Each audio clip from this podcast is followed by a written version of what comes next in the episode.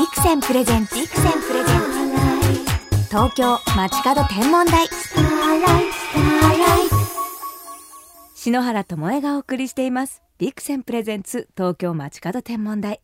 本日も素敵な空ゲストにお越しいただきました。その名の通り優しい雨のように降り注ぐ美しい歌声をお持ちのアーティスト坂本美優さんです。久しぶり。ご無沙汰です。どうも。みゆちゃんです。やっと来れたよ。ねえ。もういつも私、うん。 Dear Friends 聞かせていただいてますよ。ありがとう。ねえ月曜日から木曜日の週4日。はい。パーソナリティとしてもおなじみですねそう来てほしいと思えちゃう。もちろんもちろなんかんもうとっくに来てるもんだと思ってて、ねえ。なんでだろうね。不思議なご縁ですね。先に私の番組にお越しいただいちゃいましたね、みゆちゃんとは実はお付き合い長くて、ね。だってもう10代の時から。そうですよ。もう十うんほにゃほにゃ年ですね。ねえ。もう十何年になるんですが。だって私一度ニューヨークでもお会いしてるそうよねそう。ニューヨークに来て、うん、本田ゆかちゃんチボマットの本田ゆかちゃんとかと遊んだり、はい。私なんか運転してどっか行ったりドライブしたっけ？うん。私がすごく覚えてるのは、うん。あのみゆちゃんに電話しようと思ってニューヨークに着いてまずみゆちゃんうにん。連絡したんですよ、うん。みゆちゃんの自宅に、うん。そしたら「Hello?」って言って出て「えどなた？どなた?」と思ったらお母様の矢野顕子さんで「お んが電話出た!」と思って「ああの I am ともえ」とか「みゆちゃんプリーズ」みたいな片言の英語で話したら「あみゆね」みたいな感じで「今呼ぶから」みたいな感じで「あこの声は矢野顕子さんだ」と思って。それが初めてのお母様とのコンタクトだったっていう。そうかそんなこともあったね。その時まだベースを東京に移してなかったと思うから、仕事のたびに東京に来てて、ええ。基本はニューヨークに住んでたのかも。そう。まだあの日本で、うんこう取材でもうお目にかかって、まあ、年のも近いこともあって、すぐ仲良くなってニューヨークに来る時は連絡してねって言ってそうだよねニューヨークで買い物とかしたのすごく覚えてます。変わんないねねえ 変わりませんよ。ねでもみゆちゃんは、ご結婚おめでとうございますじゃないですか。ありがとうございます。もういかがですか新婚は。楽しいよ、素敵素敵キラキラですあのねともえの後押しもねはい。ありましたしね。実はあの私旦那さんね、はい。存じ上げていて何回かお目にかかってそう一緒にご飯食べたりたんですよね。で私ねあまりにお二人がお似合いなので、うん結婚しないんですか？って言って言ってえ まだしてないんですか？お似合いですのにって言ってもうしちゃった方がいいですよってぐいぐい言ったらみゆちゃんがふんふんってこう小さくうなずいてて。よしいけもっとやれ。もうグイグイで言ったら、はい。その後すぐに割とすぐに「みゆちゃん結婚」って出たから篠原の後押しが聞いたと思って そうですよ。ねえ。本当にありがたい。割とすぐでしたよね篠原が。そうだね。グイグイして「え1ヶ月とか、うん。なんでしないんですか?」って。もうそんな結婚なんてもう絶対お二人お似合いだし。もうあら旦那さんだったら、うん。あまだその時旦那さんじゃない、うん。ミスターだったら絶対みゆちゃんを幸せにできますよって言っ言っててた 言ってた。グイグイで言ったんですよ。嬉しかったな。でも、うん。友達がそういう風に言ってくれるのってポイント高いじゃないですか。高かったね。みゆちゃんならもう絶対もう素敵な奥さんになるよって言って。あーよしともえありがたいといやー仲良くうん。やってます、ご夫婦でうん。星を見たりされるんですか？星をなんか見に行こうっていうんじゃないんですけど、帰りが遅いのね、うん。彼が。うん。編集とかまあ本の仕事をしてるんだけど、うん。なのでなんか駅で待ち合わせして、うん。で駅から遠いからうん。家がうん。15分20分ぐらい歩いて帰ったりとか、うん。だからよく、まあ、星今日星出てるねとかあれが見えるねとか、うん。そういう話にはなるんですよね。へえ。お互いで全然詳しいわけじゃないんだけど、うんちょっと散歩して帰る道っていうのが割と重要なのかもなって思うったんりしますね。これからずっとねうん。長くいるパートナーだから、そう。そういう星の思い出がねね。こう集まっていくといいですよね。日常的にそういうのがあるのは、うんまあ最初はもう駅から遠いな、うん、とか思ってたんだけど、うん。最近は、うん。まあ暖かくなってきたし、うん。その道すがらが結構気に入ってたりして、みゆちゃんの作品にも星や月とかタイトルが出てくることも多いんですよね。自分であんまり見返さないから、うん。言われて気づいたんだけど、私印象的なのは2001年の15分という、はい。牧原紀之さんが作曲されたはい。あの曲があるんですけど私それが大好きあでりがとうでそのみゆちゃんが書いた歌詞にも、うん。月が顔を変える前に早く君に伝えなくちゃっていう歌詞があって 恥ずかしいわ。改めて読んじゃいましたけど でも今もね、はい。15分っていうワードが出てきてましたけど。あそうだね、うん。確かに。だからその帰り道とかにやっうぱ月や星に気づく心があるっていうみゆちゃんが素敵。そうか。だと月ってさうん。あっという間に場所が変わってたり、うん。ほんの数分なのにあもう影に隠れちゃったとか、うん。結構動きが早いじゃない？意外と。うんうん。だからそういうちょっとした15分ぐらいの散歩道でもうん。気づきやすいというか、うん。あと出た時は真っ赤というか黄色たまにものすごいオレンジな時とかあるでしょ、なのにあ今はもう白いねとかうん日常的にそういうのは見ててうん。自然と歌詞に反映されてるかもしれない。うん。その色に気づくところがやっぱりうん。みゆちゃんのアーティストの感性というか、そうですか、うん。私はなんかもううん。色も大好きだけど、あうん。地平線に近いから赤いんだなとかその物理的なことがに気づいちゃう。知識があるからね、うとんちゃん。だってなんうか資格そうです。天文宇宙検定というのをすごいよ産ね級で星空博士といういつの間にそんな勉強してたの？いやみゆちゃんニューヨーク行ってる間ね篠原星の勉強してたんですよ。すごいごっついカメラとか持ってるじゃん。そうですそうです。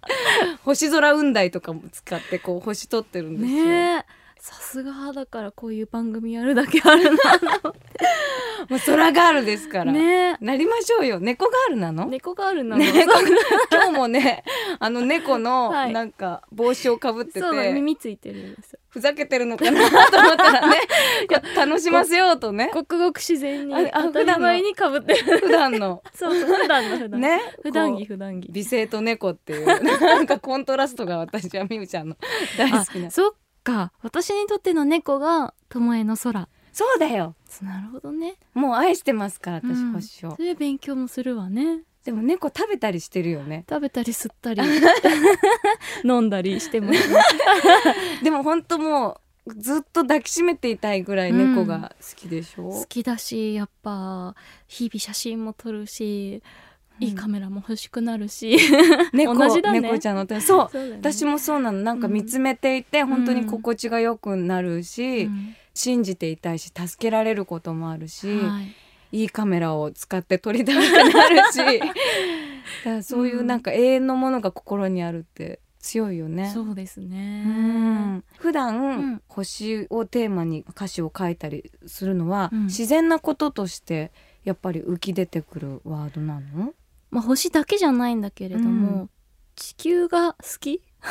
地球っていうか人間の力が及ばない存在とか、仕組みパワーとか、っていうものをすごく信じてるのかな。だからなんてそっちの方が正しいとか人間の気持ちとかで移ろいやすいし自分自身のことも信用ならないなって思ったりするんですけど、地球のことは信頼できる。それにやっぱり左右されて生きてる自分たちの体があって、っていうことをとても大事にして生活してるかな。もうみゆちゃんがこう話すことは全部がもうポエティック。ポエティックでもう今歌詞を読み上げてるみたいだった 恥ずかしいな。でもその地球を信じてるってことが、こう歌詞に反映されて、ななんか美しい声となり歌詞となりなんかものづくりに反映していくのかもね。うんなんか歌を歌うっていうことも自分以外の自分より大きな存在とつながりたいとかつながってる気がするとかっていう行為だと思うんですよね、うんうん。そもそわもかる。踊ることもそうだし、だから歌詞の中でもそういう気持ちが出てきてて割ともう最初の頃デビュー当時の方がそっちの気持ちが強くて今はもうちょっとこう日常的なこととか自分の気持ち恋愛とかっていうこともだいぶ歌詞に反映できるようになってきたんだけども基本はそっちかな。なんかもうちょっと大きなものに包まれたいっていう気持ちの方がなんか自分と音楽のつながりの中では出てきやすい気持ちかな。なんか見えない気持ちを歌いたいとか、うん、声に出したいっていうのアーティストって必ずあるじゃないですか、うんうん、それに一番近いのが宇宙とか天体とか地球とかなんですよね、うんうん、だからすごく今伝えたいことが私はすごくなんか分かりました。ああ私たち大人になったね。そうだね。ね 素敵な会話ですね。嬉しいです。東京 FM から篠原智恵がお送りしています。ビッグセンプレゼンツ東京街角天文台坂本美優さんをお招きして星と音楽のお話伺っています。さあ、そして今月5日にニューアルバムウェイビングフラックスが発売になったばかりなんですね。そうなんです。これプロデューサーに音楽家の蓮沼修太さんをお迎えして、はい、1年7ヶ月ぶりとなるオリジナルアルバムなんですね。去年ベストアルバムが出て、うん、まあ、これまでの15年を、うん、えー、振り返り一回リセットというか、うん、次どんな音楽やりたいかなっていうのを考えるのが時間がかかったんですけど、うん、蓮沼くんっていうのは蓮沼修太フィルっていうね、うん、15人のオーケストラみたいなのを率いてる人で、うん、自分のそれまでの音楽仲間も蓮沼修太フィルに、うん、そうあのいたりして、ライブ見に行ってるうちにあこういう揺らぎのある、ワクワクするハラハラする音楽をやりたいなと。生の音楽というかね、うん、それまで結構このベストアルバムより前の3枚のアルバムはエレクトロだったんですよ、うん、すごい。だからなんかとっても恋しくなってね生の演奏と一緒に歌うっていうことが、で次この人とやりたいなと思っていたら、うん、ある日突然蓮沼くんが、これを曲をみゆちゃんが歌ってる夢を見たから、え。ーとりあえず送るねって言って、デモテープを送ってくれてその時はまだプロデュースお願いしようとか考えてなかったんですけど、うん、それが来た時にあこの人やっぱり一緒に作るタイミングなんだなと思ってお願いした、うん、そこから数ヶ月でもかなり速いスピードで作りました。うんうん、本当にそういうのは出会いと縁ですよね、う。ん、私その話聞いて納得だったのが、うん、もう蓮沼さんはみゆちゃんの声をすごく手に取るように理解してる方だなっていう感触があったんです。アルバム聴かせていただいて。その証拠に、アルバムの最初の一番最初の音がハープの音がポロロロロンってなるの。うん、でもうそのみゆちゃんの声ってそうだハープだって思ったの。えー、ありがとう。こうほら嬉しい。ね自分では思ってなかったし彼もそういう意味だよとは全然言ってなかったけどなんかみゆちゃんの声って歌とか声とかそういう次元じゃなくて奏でるともうブワーって響くハーモニーそのものなんだよねきっと。だからこれはもうほんと蓮沼さんがみゆちゃんに届けた、こういう存在なんですよっていう なんかもう最初のご挨拶の音にふさわしいなって私はすごい嬉しい。そう思えたのも、このアルバムの始まりを聞いてからだし、でもこれはやっぱ私たちも年齢を重ねてやっと気づけたこととかあるじゃない、そうね。そういうものだからきっと今こそ出すアルバムなんだろうなっていうふうにすごい思いました、自分の歌に対する考え方とか声をこういう風に使いたいな、うん、楽器として、うん、っていうのも変わってきたしあとそれを自分のイメージ通り声を出せるような体作りっていうのも、うん、20代30代で体も変わってきてるから、そういうスポーツ選手のような、ある種トレーニングを積んできて、よかったな、うん、それがその時間が必要だったなとは思いますね。うんうん、こういろんな経験それこそ星を見たり月を見たり、うん、そういう思いが、だんだん奥深く声になる瞬間ってあるよね。そうだね、なかなかなんていうかなそれは計算してできることじゃないから、怖いことでもあって、うん。自分に本当にそういう歌の説得力があるのかどうかとか、っていうのは自分ではわからないけどね。うん。だでも通じるよやっぱうんり、本当？うん。この今回のアルバムはおまじないをコンセプトにはい。作ったって聞いたんですけど、うんうん。なんかその撫でてる感じがある、うん。おまじないって遠くからバッとかけるのもおまじないだし、うんうんはい。例えばお母さんが子供に手当てをしてあげる、うんうん。手を撫でてあげるっていうのもある意味おまじないですよね、その手をかざしてあげたり、はい、肩にかけてあげたりそっと触れたりしてあげる。そういうおまじないの力も感じるアルバムでした。まさしく、うん。本当その通り、うん。すごいともえ。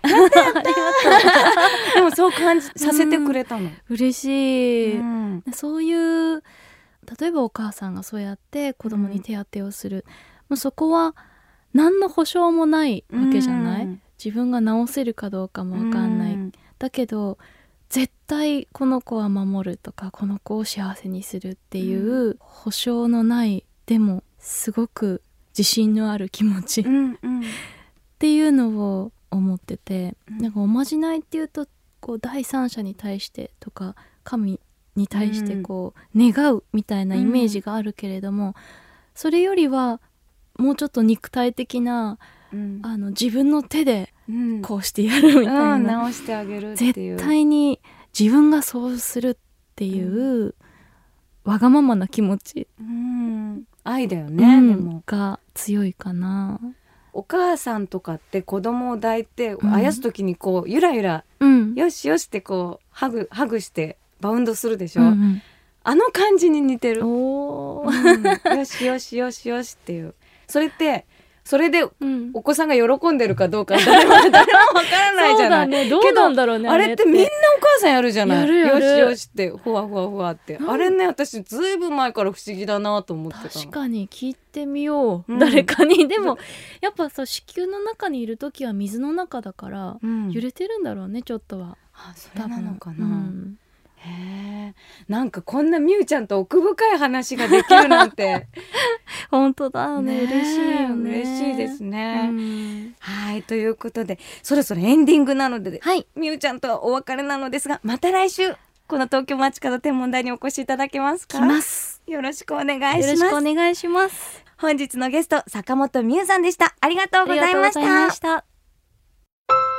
オリオン座を見上げながら、いいつもの帰り道を歩く。冬の初めは、東の空にいたオリオンが、今は西に見えている。星空は、もう春の気配だ。星空を眺めよう。天体望遠鏡のビクセン。ビクセンプレゼンツ東京街角天文台まもなくお別れです今日は坂本美優ちゃんとちょっと大人の音楽トークを繰り広げちゃいましたね。でも印象的だったのはもう新婚の旦那様と星を見上げながら歩くんですよなんてね。素敵じゃないですか。やっぱり星を感じながら生活しているっていうのが会話のね中から感じ取れましたよね。やっぱそういう自然という大きな星の一つとつながり合ってるとやっぱりもう声も生活ももう新婚でもありますからね。キラキラなさるんだなっていうすごい素敵なハッピーオーラをいただきました。坂本美雨ちゃんは来週もお越しいただきます。どうぞお楽しみに。では篠原からこの時期の星空インフォメーションお届けしましょう。空がすっかり暗くなる夜8時頃。北東の空には春を告げる星。北斗七星が高く昇ってきています。北斗七星といえば北極星を見つけるための星としても有名です。宮沢賢治の星巡りの歌でも空の巡りの目当てと歌われています。そしてもう一つ北極星を見つける目当てといえばそうカシオペア座。こちらは秋の星座なので夜8時にはそろそろ北西の空に沈もうとしているところです。北斗七星とカシオペア座。両方一緒に見られるのが春先のこのタイミング。空の方角の道しるべ。星しるべとなる星座も選手交代の季節なんですね。私はこの北斗七星とカシオペア座を子供たちに覚えてもらうときにはちょうど北斗七星って7文字なんですよ。ですから目立つ星をこうなぞって一緒に唱えながら覚えてあげると覚えやすいんですね。そしてカシオペアもカシオペヤって5文字なんですよ。でちょうど M の形で光っているので子どもたちにね指で一緒に言いながら唱えていくとあっという間に覚えられるね素敵な巡り合わせなんですよね。ぜひ皆さんも大切な人とそしてお友達と一緒にカシオペアと北斗七星覚えてあげてくださいね。それでは素敵な星空ライフをお過ごしください。東京 FM ビクセンプレゼンツ東京街角天文台。ここまでのお相手は篠原智恵でした。また来週のこの時間、星とともにお会いしましょう。